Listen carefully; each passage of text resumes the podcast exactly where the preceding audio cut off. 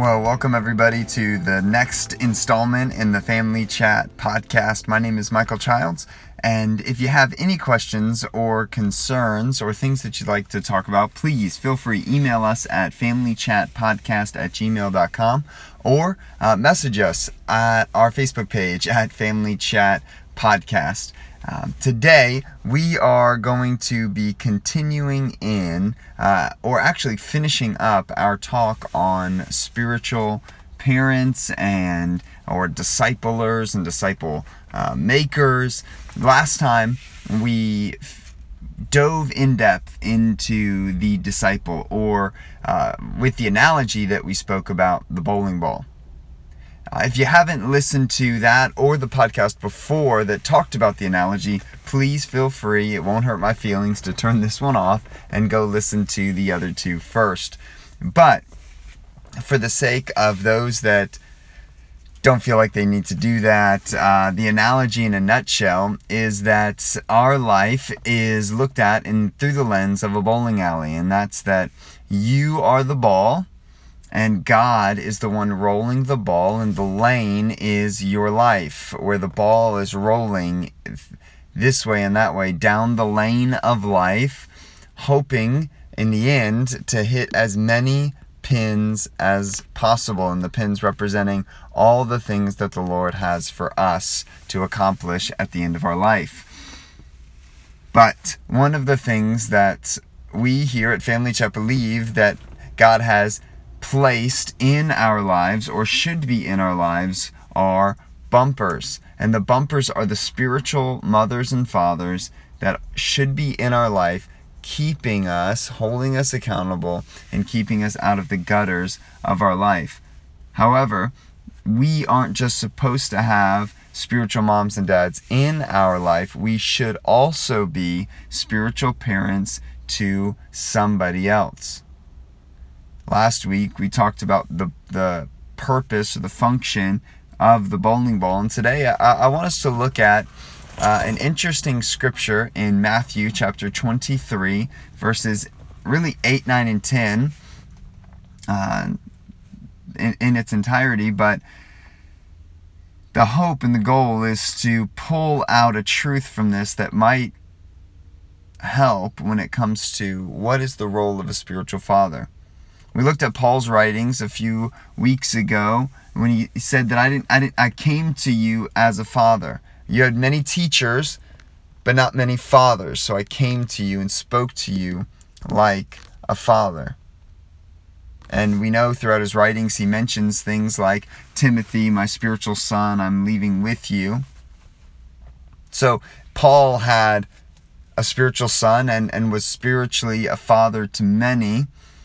But what's interesting is what Jesus writes in Matthew chapter 23, where he says in verse 8, Don't let them call you rabbi, for you have one teacher.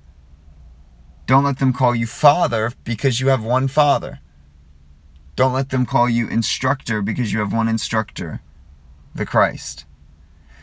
And this is interesting because it might seem as though like he's saying don't let anyone call you father and yet paul is saying i came to you like a father referring to people as spiritual sons.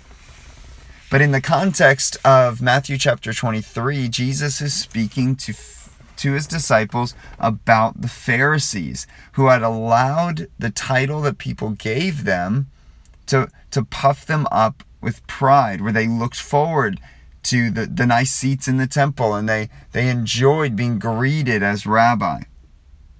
This should say something to us and speak speak something to us as we strive to be the spiritual moms and dads that God has called us to be in the lives of the spiritual sons and daughters that He's put in our life. And the truth that it should speak to us is humility. I am not the one rolling the ball. I'm simply the one allowing the ball to hit me, to keep them out of the gutter. It is it is my, my job, my, my responsibility in the Lord, not to roll the ball, not even to make sure the ball is still rolling, but to simply do my part to keep the sons and daughters that God's put in my life out of the gutter. But ultimately, like we talked about in the last couple of podcasts, even though you have bumpers, you can still get a gutter ball. And and that's where I want to just focus in on this topic today is kind of uh, just a few things, a few things. Number 1, reiterating. Let me just say it again. You are not the person that throws the ball. If you're striving to be a spiritual mom and dad, we need to understand Matthew 23 verses 8, 9 and 10 make it clear. We are not the teacher, the ultimate teacher. He is the Lord. We are not the ultimate father. He is the Lord. We are not the instructor. He is the Lord. We have one instructor, one father, one teacher. As a spiritual parent, we're supposed to be guiding people to that. This is, as I reflect back on times that I've pastored, this is one of the things that I, I feel the most convicted about is how often did I give solutions instead of pointing people to the solution. And I, I think this is really what Jesus is speaking about to the Pharisees is they they gave answers and instructed people in a way that built them up instead of in a way that built up the God that they were supposed to be pointing people to. In a world that's drowning, you and I are not the people that save them you and I are the people that have been saved up out of the drowning water. And we are the ones that are supposed to be extending our hands as we hold Christ, lifting people out of the water and in a way in which that leads them to the hand of Christ. Because God can use us to lift people up, but we cannot sustain people on the water. That's God's job and God's alone. And if they don't have a relationship with the Father, how are they supposed to be standing on the water? How will they be? How will they sustain? So let me let me sum up again this kind of like first point. You're not God. I'm not God. We are not the teacher, the father. We are not the instructor. That all belongs to the Lord. When the Bible refers to spiritual parents, it's not referring to us as the in all. We are not the ends, but we are the means in hopes that we can get people to the ends, which is the Lord. We are not teachers, we're tutors. We're helping people see what Jesus wants them to become. The other thing that I want to I want to look at is the idea that if Jesus had 12 disciples and still lost one, and I know that that he was one that Judas had to have betrayed him in order for the the Jesus to go to the cross. At least that's how God uh, initially worked it out. But it's the idea that he still had Thomas who doubted, Peter that denied, and really all the disciples abandoned him except for John at the cross. You and I need to understand that as spiritual parents, we are not the ones who roll the ball, but ultimately we need to understand that we are spiritual parents to independent free will agents that are going to make decisions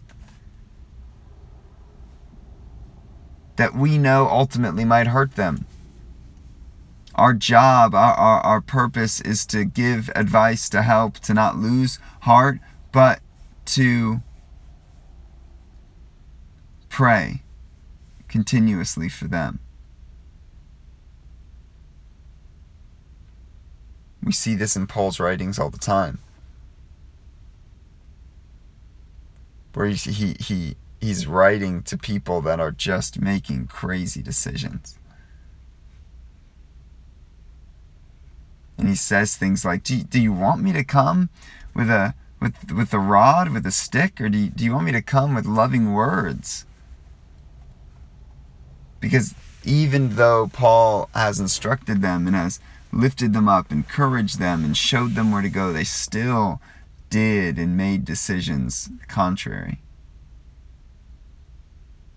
But I guess what's freeing in thinking and realizing that I'm not the one rolling the ball is ultimately if they go against something that I that I feel like the Lord wants them to do or or a warning that I feel like God wants me to tell them and they go against it.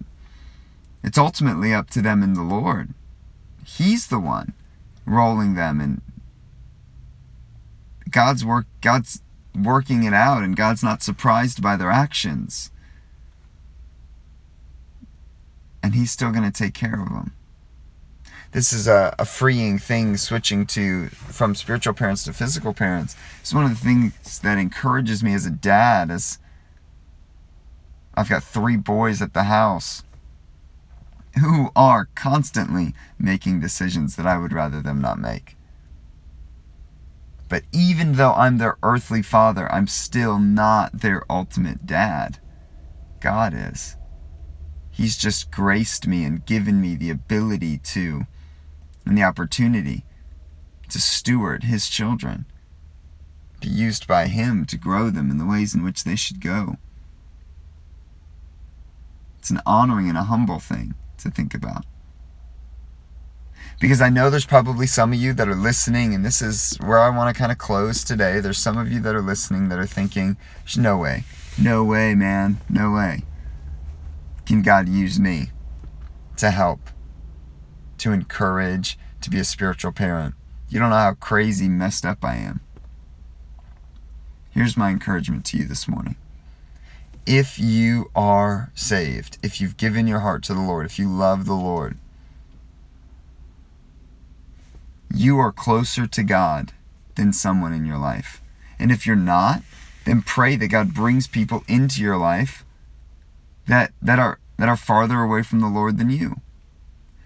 Because if the goal is not to be the one who is strong enough to pick the ball up and roll the ball down the alley, if the goal is to just be there as support and help and lead and guide them to Christ, you just need to be one step closer to Jesus than somebody else. And as long as you stay one step closer, they can follow you as you follow Christ, like the Bible says. But again, they're not, like, you're not the focus.